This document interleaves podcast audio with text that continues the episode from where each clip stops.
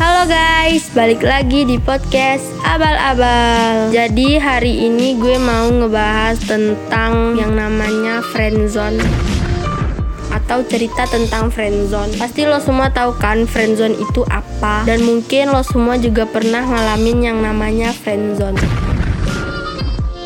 Atau cuma gue aja? Atau cuma gue aja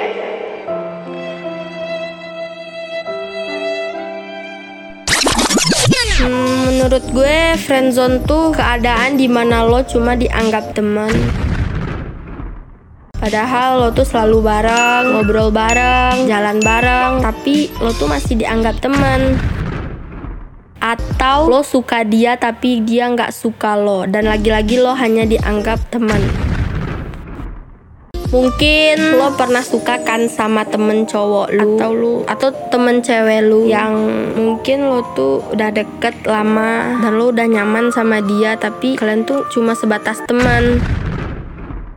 Dan lo maunya lebih sedangkan dia enggak. Hmm, jadi gue mau cerita. Kalau gue pernah ngalamin yang namanya friendzone sama teman kelas gue. Jujur gue suka sama dia tapi mungkin dia suka sama gue mungkin ya tapi dia punya pacar woi tapi gue sama dia tuh udah sering telepon bareng, chat bareng. Dia juga sering ke rumah ajakin gue main. Tapi gue sama dia tuh cuma teman.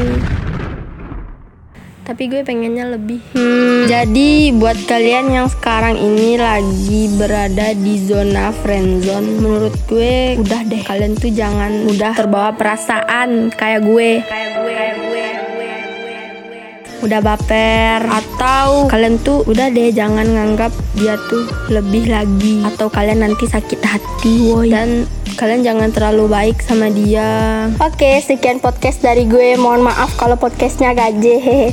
Gue pamit. Bye.